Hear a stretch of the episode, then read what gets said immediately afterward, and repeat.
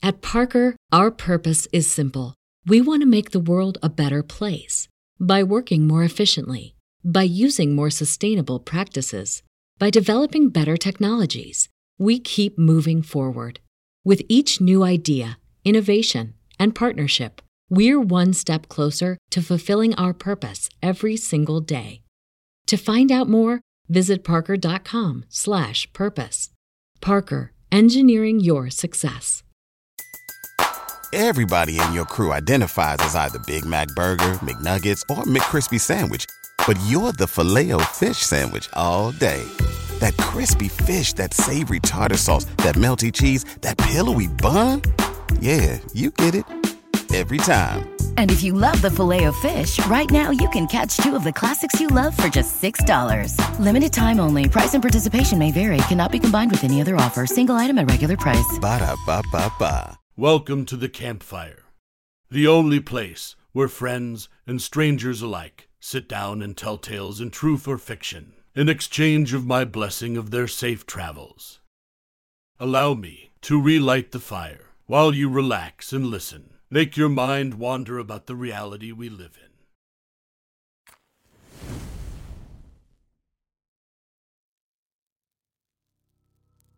This story I'm about to tell you tonight is called The Birthday Mob. From user Legumes Revenge. Sit back, relax, and fall asleep as you listen to our tales. I've had a couple of frightening occurrences throughout my life, but none have ever rivaled the distressing nature of one particular night during my senior year of high school. I had been coping through the latest in a series of breakups with my girlfriend and was searching for any reason I could find to leave my angst dungeon of a home office, where I already spent countless hours dwelling on the end of the relationship. My friend, Mia, resided in a neighboring subdivision and had invited me down to hang out with herself and her brother. Since I had only been acquainted with Mia for a short while, my social anxiety urged me to forward the invitation along to another friend and frequent companion of mine, Robert. Mia had no trouble with this, and Robert seldom, if ever, required advanced notice for casual misadventures, allowing for his presence to be a guarantee well before asking him. Mia had conditions of her own, insisting that I call her to meet us as soon as we arrived at the transit station in her area. I had been to Mia's house once on an evening not long before where I shared in a politely tense dinner interrogation with her folks. And it was a fairly straightforward route from where the bus would let us off. The gesture never registered as anything more than courtesy. And so I agreed unquestioningly, just feeling fortunate for the company. Robert had amassed a small cache of fireworks that he had been looking to set off at an appropriate time. Since that time never arose, I let him know that tonight was the night as I waited on him on the back porch by his bedroom. He muttered at protest, then immediately relented and snatched indiscriminately from the stockpile underneath his bed. In 20 minutes, a city bus took us through familiar haunts, eventually crossing over the bus trap that existed as an informal boundary between two communities on the northwest side of town. It was a tightly constructed underpass accessible only to public transit and compact commercial trucks with a walkway protected by concrete dividers for bikes and pedestrian foot traffic. The central feature and origin of its name is a square pit with a loose arrangement of steel bars meant to ensnare intruding vehicles that didn't meet the specified requirements to enter. This was before the dawn of the sports utility vehicle would render them obsolete, and an automated gate was installed to continue justifying its function. Now a bit of an anomaly in its current environment, it still served its purpose and was akin to an unguarded border checkpoint. I hadn't anticipated going out that night, so when we made it to the station close to 11, I was consciously conserving my limited cell life to let Mia know of our arrival. A low battery icon flashed after the call, an indication that there was plenty enough left over to punish myself with the prospect of a reconciliatory message from my ex that would appear through the virtue of wishful thinking. As Robert and I warbled through a catalog of 80s tunes at vacillating pitches a beat behind tempo, a black SUV with tinted windows blew past us in the parking area next to the station. Its tires whirred banshee like against the asphalt as it weaved erratically, the unseen driver beating out a rallying cry on the horn before tearing off toward the same inner ring suburb that we were destined for ourselves. Mia and her brother arrived not long after, and we set our sights on a nearby schoolyard to cause a racket with some consumer grade fireworks. In a fleeting spectacle, the twin Roman candles and a majority of the bottle rockets had been expended, with all but the few duds in the array fulfilling their advertised purpose of attracting attention. Another roving SUV came streaking down the road closest to the schoolyard within minutes. A collection of balloons tethered to the interior of the vehicle through a gap in the rear window battled the wind's thrust before the vehicle came to a jarring halt. Mia abruptly directed us to wait where we were and jogged off in the direction of the idling SUV. We witnessed a figure hop out of the passenger's seat to approach her. Though they were out of earshot, I felt deepies of relief as she received the greeting with warmth there was a rapport and friendliness not commonly associated with the foreboding strangers that you meet after dark. Mia was the type of person that you couldn't help but like. She was bright, amiable, talented, and never did much to offend anyone. She treated everyone on equal terms, and her resulting popularity eclipsed the alleged social strata of senior high. I, on the other hand, was far more familiar with certain classroom archetypes than I ever would have liked to have been. The douchebags, the bullies, the bad seeds, many of whom converged on a fixed point of our hometown's map, the apparent center of which was her former district school.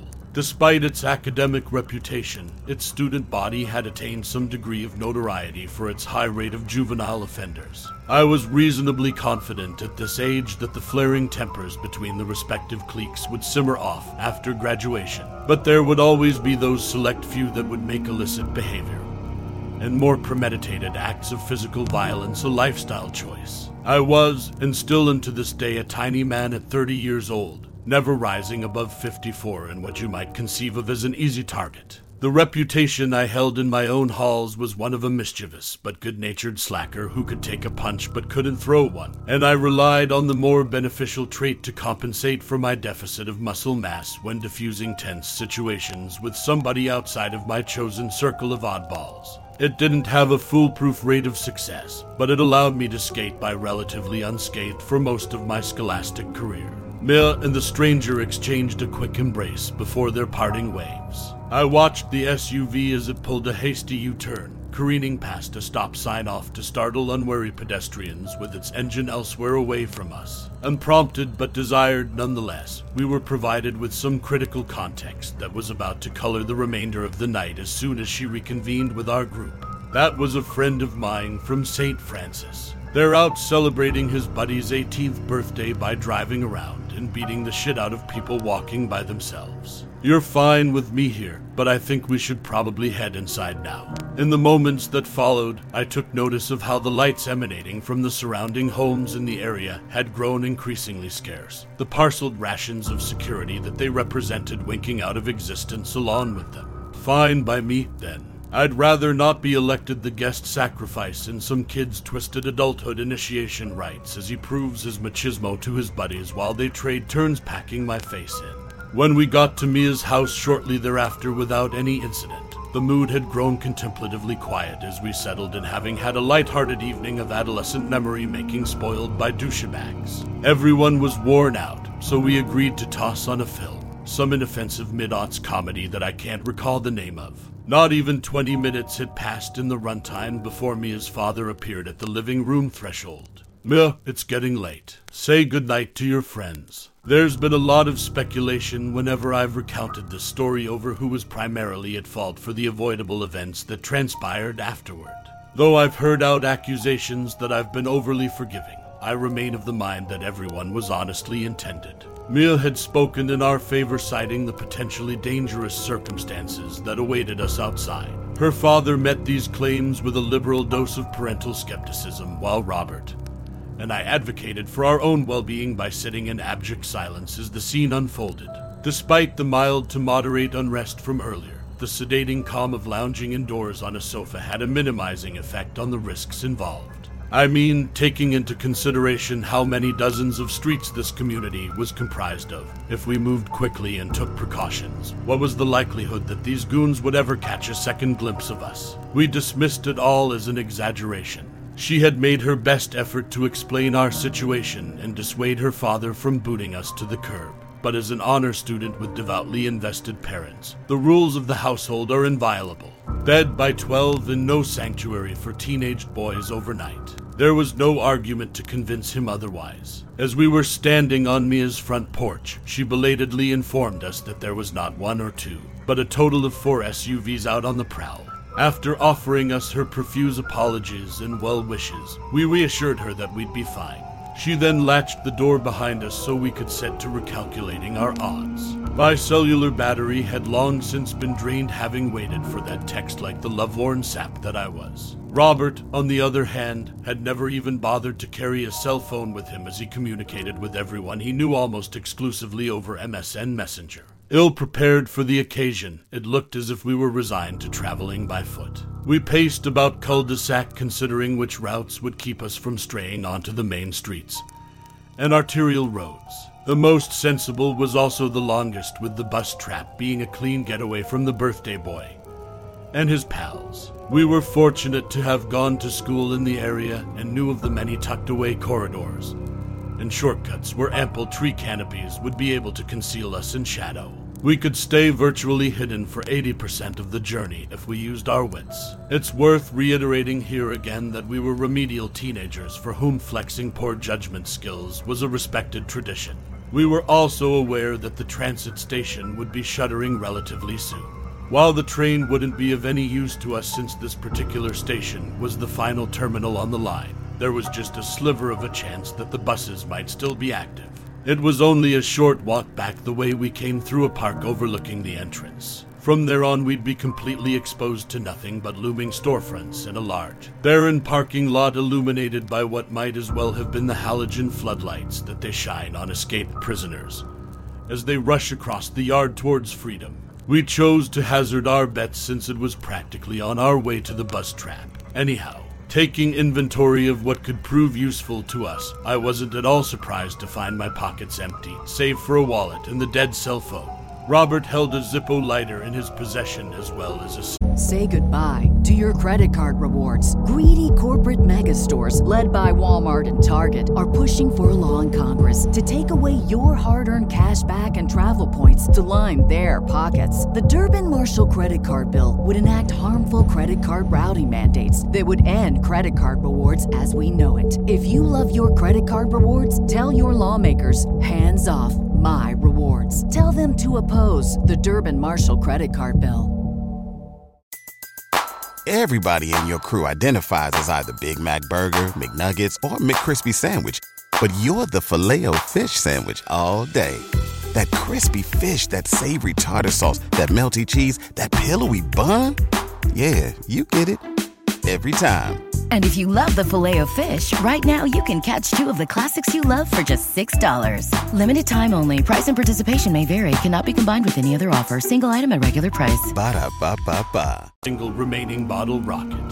Needled by a desire to feel resourceful, I scanned our surroundings before spotting a remodeled home with an industrial disposal bin out on the front street. I leapt inside and reemerged with a wooden plank fanged with crooked finishing nails that I hefted in my hand like Buford Pusser Reborn. This failed to impose any profound dread, but I did win a derisive laugh from Robert. He gestured to me with his bottle rocket, expressing his desire to fire it into someone's face should they try and come near us. Now heavily armed and in much higher spirits, we skulked along the interposing footpaths between neighborhoods, which in hindsight did little to help us steady our nerves. Our courage, however, faltered at an intersection where a lone, dusky street lamp stood sentinel by a vestibule of low slung branches so compact it was as if someone draped a shroud across the moon.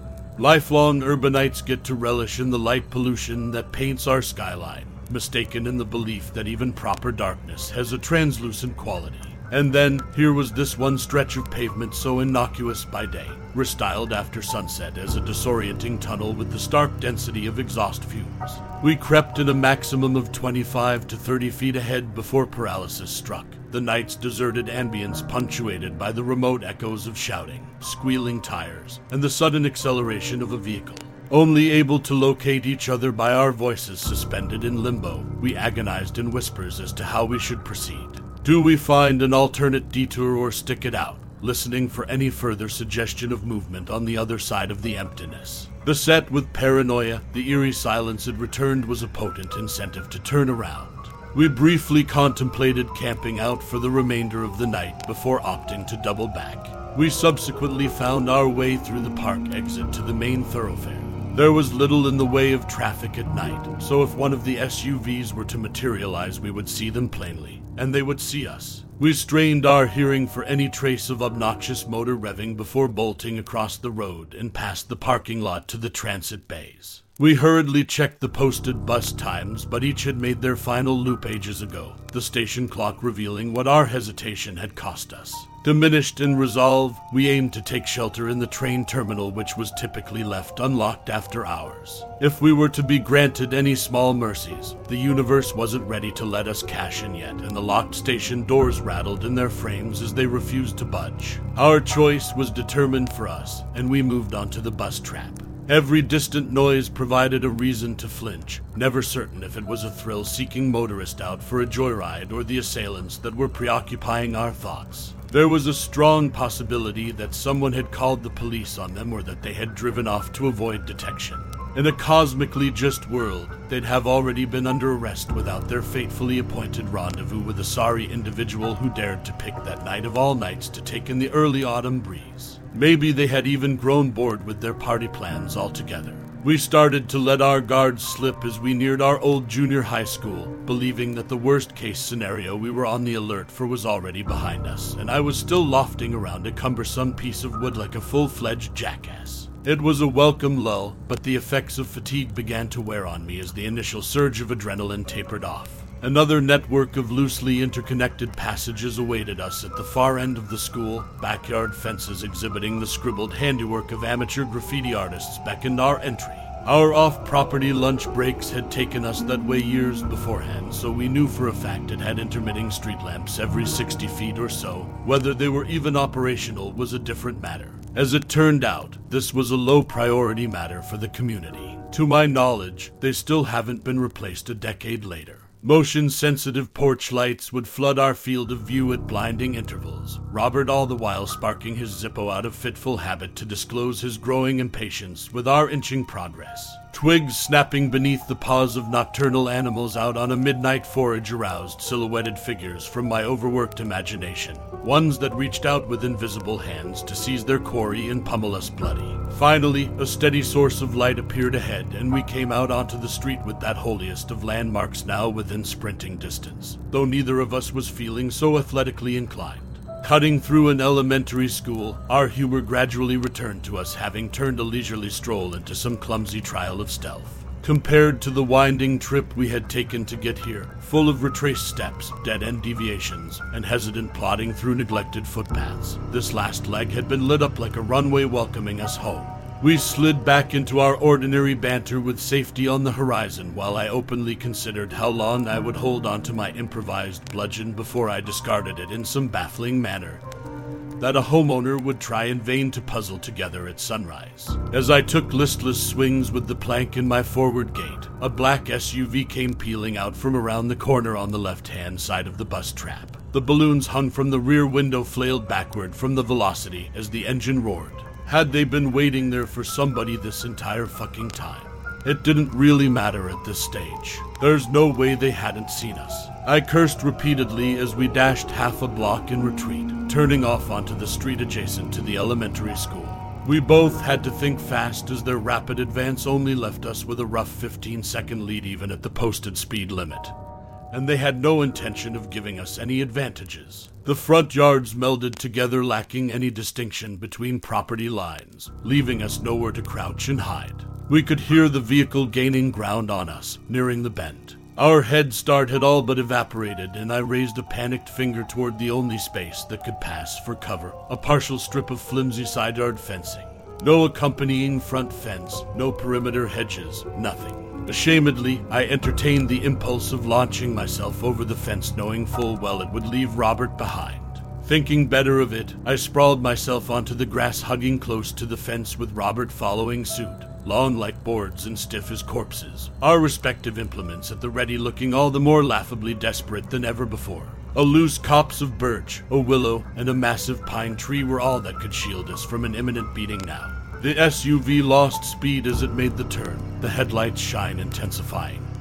As they drew nearer, We may have unwittingly bought ourselves the element of surprise without a clue as to how we'd properly exploit it. Robert uncapped the Zippo and nestled it close to the fuse, his thumb on the flint wheel.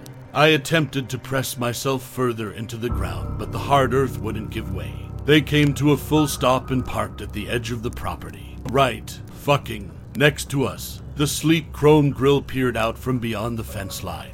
The doors popped open, gravel crunching as the birthday mob murmured indiscernibly, and began pacing as they searched for us. I tried to gather a sense of the disparity in numbers by tracking their footfalls. My ear wasn't up to the task, but it was enough to know that the ratio was firmly set against us, and we'd be surrounded if we decided to flee. I had seldom, if ever, swung a fist at anyone, always too busy with the illusion of composure to defend myself at the risk of looking foolish for it. At least then, being on a first name basis with my rogue's gallery of aloof tormentors was humanizing enough that a scuffle wouldn't escalate to injure anything but my pride.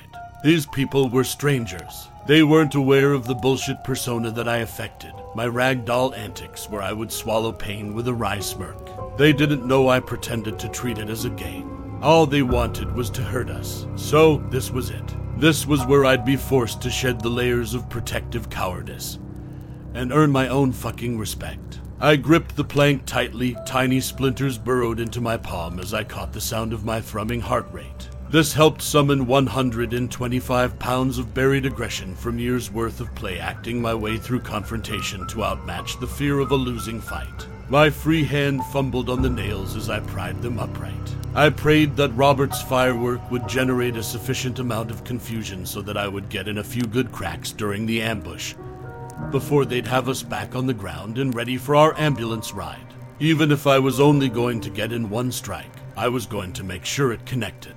But then everything fell into a drawn out stillness with only the galvanic hum of the nearest street lamp to add its supporting harmony. An uncharacteristic peace overtook my focused reveries of meeting out a solitary blow of disfiguring bloodshed. When I heard a frustrated voice lowly utter the phrase, fuck it. Slamming doors followed in the wake of this statement. The SUV sprung to life, the wheels skidding as they pulled out and sped off. Just like that, they were gone. The rigor of our bodies softened as we collapsed in place, not yet ready to sit up for fear that this might be a tactic. The longer we stayed, the clearer it became that we had been gifted the Deus Ex Machina we spent the night waiting for. When we had regained our bearings and were ready to push ourselves up, we drifted along the side streets in relative quiet. We never wandered away from the center of the road. I haven't come up with a satisfying explanation as to what kept us from skulking the remainder of the way back to the bus trap. It just didn't seem necessary any longer. I suppose you can chalk it up to a symptom of trauma's insulating afterglow, though if you were to ask us then, we wouldn't have been able to process the shock and admit such a thing. It would live on as another treasured anecdote until the day that we could afford psychologists to tell us otherwise. We had almost forgotten to acknowledge the fact that we made it. From within our collective feud, we glanced back down the road looking for some significance to the whole ordeal because it felt like the type of thing a person ought to do. But if there was any poignant denouement waiting for us at the end, it wasn't readily apparent from the other side of the underpass. If I had to shoehorn in a takeaway, it's that despite my aversion to conflict and the many previous assumptions about my yellow instincts, if miserable happenstance finds me backed into the corner again, I might just be able to stand my ground. I just sure as hell hope that there's some discarded timber nearby when that time comes. Now, that was the end of my tale. I hope you enjoyed yourself, listening while escaping the world you live in. That is all for today safe travels, and a blessed day.